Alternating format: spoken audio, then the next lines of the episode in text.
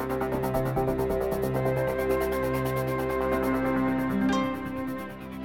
င်္ဂလာပါရှင်မြန်မာနိုင်ငံတဝမ်းမှာရှိတဲ့လူအခွင့်အရေးနဲ့ပတ်သက်တဲ့အကြောင်းအရာတွေကိုတင်ဆက်ပေးနေတဲ့ဒို့အတန်အပတ်စဉ် podcast အစီအစဉ်ကနေကြိုဆိုလိုက်ပါရစေဒီအစီအစဉ်ကို Frontier မြန်မာနဲ့ Foundation Hero Dero တို့ကပူးပေါင်းတင်ဆက်တာဖြစ်ပါတယ်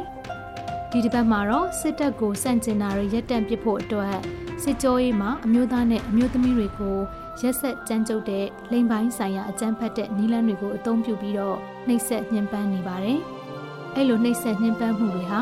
စစ်ကြောခံရတဲ့သူတွေကို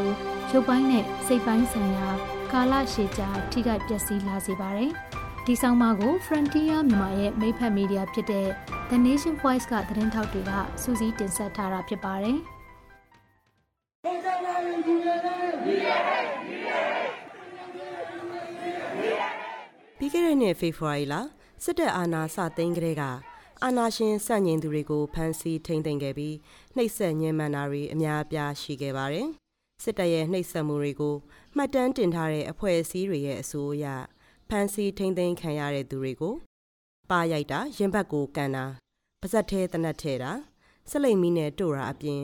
ကြောက်ချုံတွေပေါ်မှာဒူးထောက်ခိုင်းပြီးနှိပ်စက်တာတွေရှိနေတယ်လို့ဆိုပါတယ်။ဒါအပြင်စစ်သားတွေဟာ ထိမ့်သိမ်းခံထားရတဲ့အမျိုးသားအမျိုးသမီးတွေကိုလိမ်မိုင်းဆိုင်ရာအကြမ်းဖက်မှုတွေအပြင်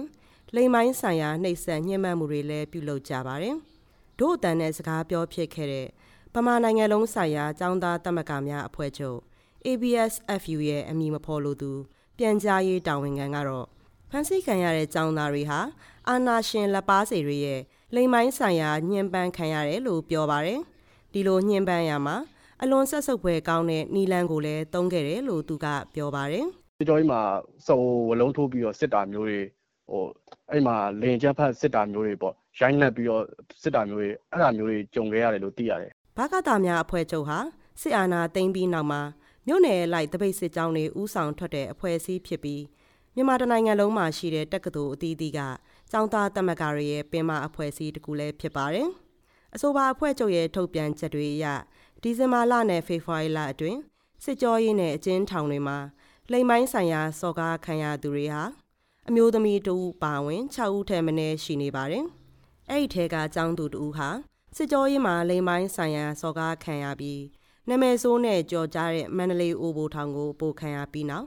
စေဝါကူတာမှုလည်းမရပါဘူး။ចောင်းသားတွေကိုထိမ့်သိမ်းထားစဉ်မှာစစ်တပ်ကအခုလိုလိမ်ပိုင်းဆိုင်ရာစော်ကားတာနဲ့စစ်ကြောတာကို ဘာကြောင့်လုပ်နေရပါသလဲလို့မေးမြန်းရမှာတော့ ABSFU ရဲ့ပြန်ကြားရေးတာဝန်ခံကနိုင်ငံတွင်းစစ်ဆန့်ရေးလှုပ်ရှားမှုမှာအစဉ်အဆက်ပါဝင်တဲ့အကြောင်းသားတွေရဲ့တမိုင်းကြောင်းကိုထောက်ပြပါရယ်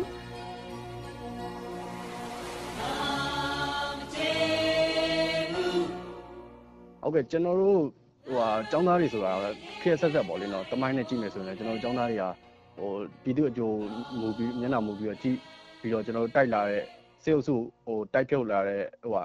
အဖွဲ့တစ်ဖွဲ့လည်းဖြစ်တာဆိုတော့ကျွန်တော်တို့ចောင်းသားတွေကိုစေအုပ်စုတွေနဲ့ကကြောက်တဲ့ထဲမှာလည်းပါတယ်လို့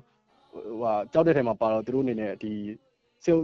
စေဆိုကကျွန်တော်တို့ဟိုဘယ်လိုပြောအညှို့တကြီးနဲ့ကျောင်းသားတွေကိုဟိုရုပ်မှရက်ဆက်တဲ့အကြံမျိုးတွေနဲ့ဟို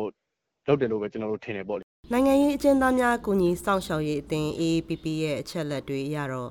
အာနာသိန်းစာကနေအခုထိကျောင်းသားတထောင်ကျော်ဖမ်းဆီးခံခဲ့ရပြီး အဲ့ဒီတဲကပြန်လွတ်လာတာတဝက်တောင်မရှိသေးပါဘူးဖမ်းဆီးခံခဲ့ရတဲ့တချို့ចောင်းသားတွေဟာစစ်ကြောရေးမှာလာပေါင်းများစွာနှိပ်စက်ခံခဲ့ရပါတယ်။အကျဉ်းစကန်စစ်ကြောရေးတွေမှာ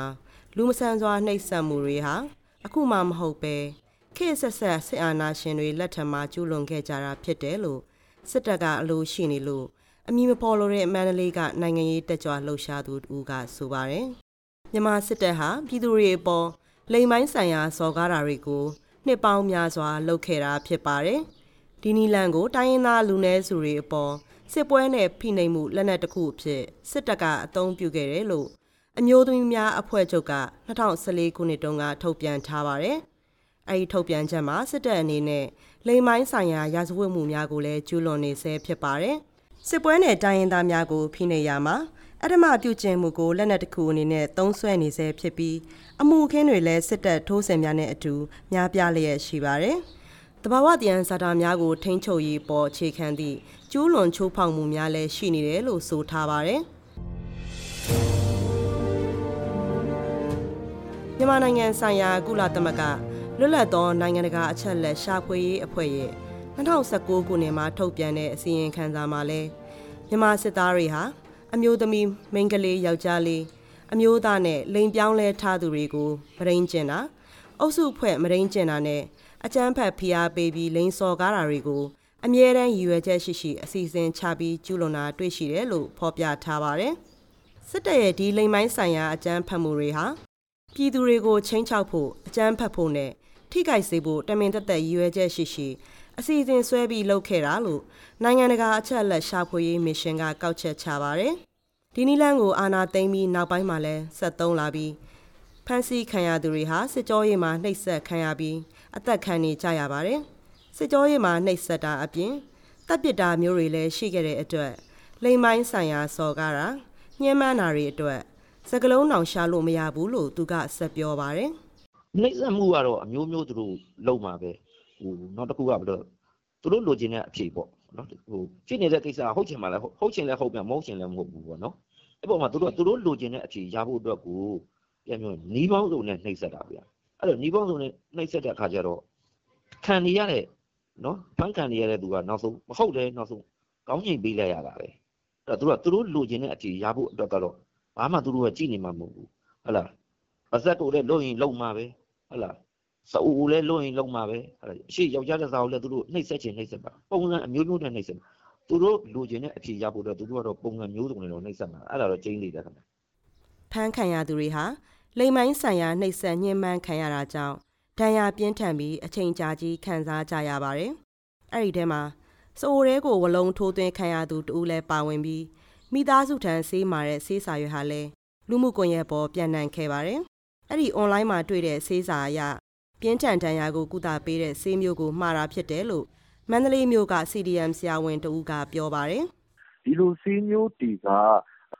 ဆိုဝါကိုဒီလိုမျိုးပေါ့နော်ညှဉ်းပန်းနှိပ်စက်ခံထားလို့လဲရှင်းရဲလေကောင်းပြန်ဖြစ်လာလို့တွေးထွက်လို့တောက်တာလည်းဖြစ်နိုင်တယ်လို့လေကောင်းမရှိနိုင်မယ်လေ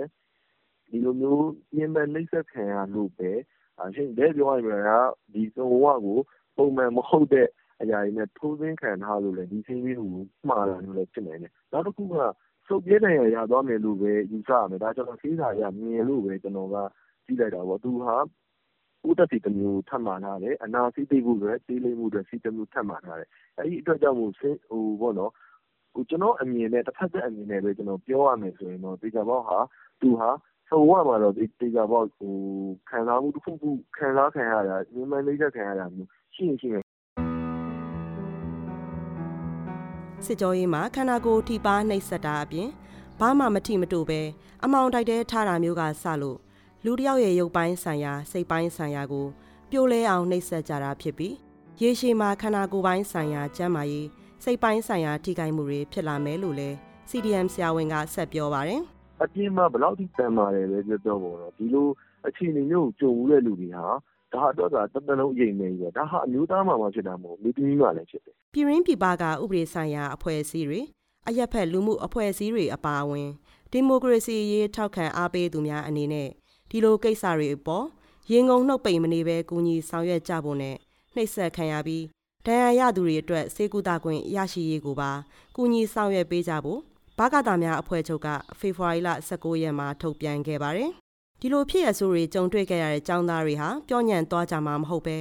စစ်အာဏာရှင်ကိုရတဲ့နည်းနဲ့ဆန့်ကျင်နေအောင်မှာဖြစ်ပြီးနိုင်ငံမှာဒီမိုကရေစီပြန်လည်ရှင်သန်လာဖို့ကြိုးပမ်းနေအောင်မှာဖြစ်ပါတယ်။ဒီအကြောင်းကိုဘကတာအဖွဲ့ချုပ်ပြန်ကြားရေးတာဝန်ခံကအခုလိုပြောပြပါရရှင်။ကျွန်တော်တို့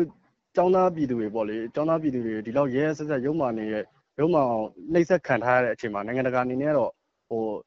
အကျဉ်းဌာနမှာဖြစ်စေလူခွင့်ချိုးဖောက်နေတဲ့အရာတွေကိုဖြစ်စေအ ਨੇ ကျင်းတော့ သူတို့အနေနဲ့ကုညီနိုင်မယ်ကုညီပေးဖို့ပဲတောင်းဆိုခြင်းနဲ့ပေါ့လေ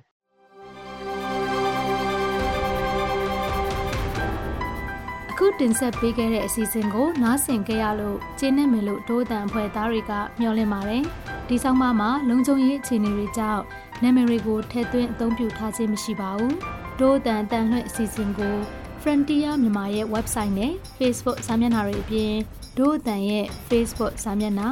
SoundCloud YouTube iTunes တို့ကနေလည်းဝင်ရောက်နားဆင်နိုင်မှာဖြစ်တယ်လို့ VOA ကထုတ်လွှင့်တဲ့ရေဒီယိုအစီအစဉ်မှာလည်းစနေနေ့ည9:00နာရီကနေ10:00နာရီအတွင်းနဲ့တနင်္ဂနွေနေ့နနက်6:00နာရီကနေ9:00နာရီအတွင်းမှာလည်းနားဆင်နိုင်ပါတယ်။ဒီအစီအစဉ်ကိုလူရှင်တွေကပံ့ပိုးကူညီထားပြီး Frontier မြန်မာနဲ့ Foundation Hero တဲတို့ကပူးပေါင်းတင်ဆက်တာဖြစ်ပါတယ်။ဒို့အတန်အစီအစဉ်ကိုနားဆင်ပေးတဲ့အတွက်ကျေးဇူးတင်ပါတယ်ရှင်။